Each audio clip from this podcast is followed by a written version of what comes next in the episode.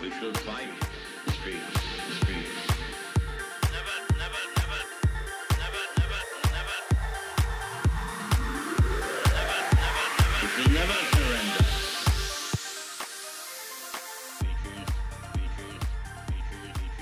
surrender. Seguimos con Muki Denenbaum, ya avanzados en nuestra exploración de su filosofía desilusionista y misálgica, explicando el sentido del término desilusionismo, explicando el concepto de ilusiones.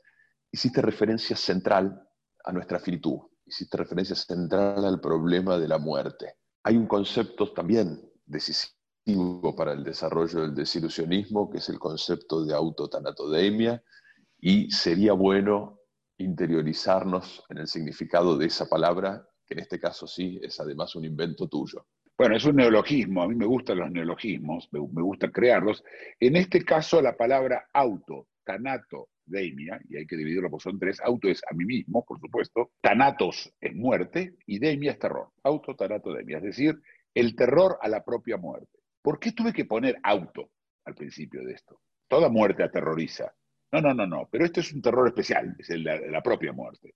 En general el hecho que la palabra morir se use para mí y para el resto de las cosas del mundo, me parece un, curiosa, por lo menos. Porque no es lo mismo que se muera cualquier otra cosa a que me muera yo.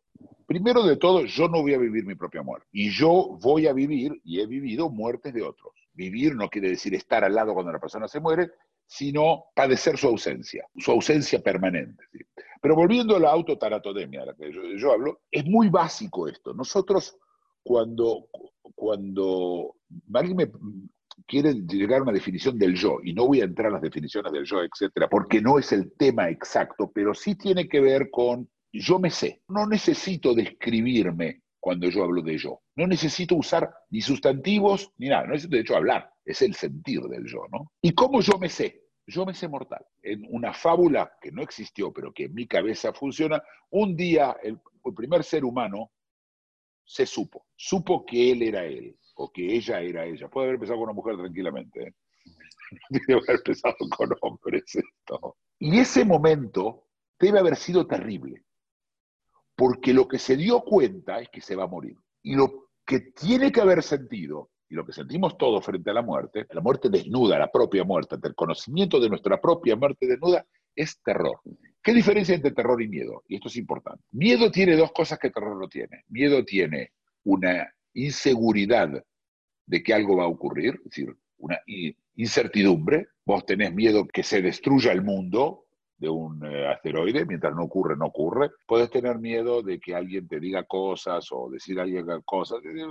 Pueden pasar muchas cosas que tienen que ver con miedo, pueden pasar o no, no es obligatorio, la muerte es segura. Y la segunda es que no se entiende. Es imposible entender desde acá. ¿Qué pasa cuando no exista? Hay un, más de un filósofo dijo, bueno, pensá antes de nacer cómo era. Pero antes de nacer yo no me sabía, ahora yo me sé. No me alcanza imaginar cómo era antes que yo nazca. Pero me exige una... Y, ese, y, y, y lo que me causa es simplemente terror. Entonces, ¿qué hago yo? Primero, que trato de no morirme. Lo primero que hacemos. ¿Sí? Así como misalgia trato de no sufrir, ese sufrimiento también trato de postergarlo. Yo sé que no soy inmortal. O, como digo, una posibilidad es que sea inmortal. Bueno, hay dos formas de ser inmortal. Una es vivir para siempre, cosa que no, no ocurre jamás. Porque aunque así fuera, vos no sabés que es para siempre. No hay un para siempre. No hay nadie que te entregue acá el certificado, es para siempre. No hay, no hay para siempre. La segunda posibilidad es que el que se muera no sea yo. Vos decís, ¿cómo no se ve eso vos? Sí, no seas vos. Por ejemplo, yo estoy en un Estado. Entonces, cuando yo me muero, no se murió el Estado. Y yo soy parte del Estado y, por lo tanto, medio me morí. ¿Eh? Lo mismo con la familia, ¿sí? Yo tengo hijos o nietos, o, o cuando tenga algún día bisnietos, si los conozco, los llego a conocer. Entonces, hay como una continuidad ahí y yo no me morí mucho. Pero entonces tengo que ponerle mucho cuerpo a esos eh, elementos, como el Dios, por supuesto, que me llevan a un tipo de inmortalidad. Le tengo que, que, que llenarlo con algo. Entonces le, lo agrando, le creo más. Entonces creo mucho en un Dios, y creo mucho en el Estado, y creo mucho en la familia. Y todos alrededor hacen lo mismo. Y todos creen en sus familias, por supuesto, yo en la mía, otros en la otra, en mi Estado y otro en otro Estado. Hay como una, un acuerdo tácito entre los seres humanos, ¿sí?, en el cual reforzamos las ilusiones que vienen para lidiar contra todos los sufrimientos y especialmente contra la autotanatodemia, el, el terror a la muerte.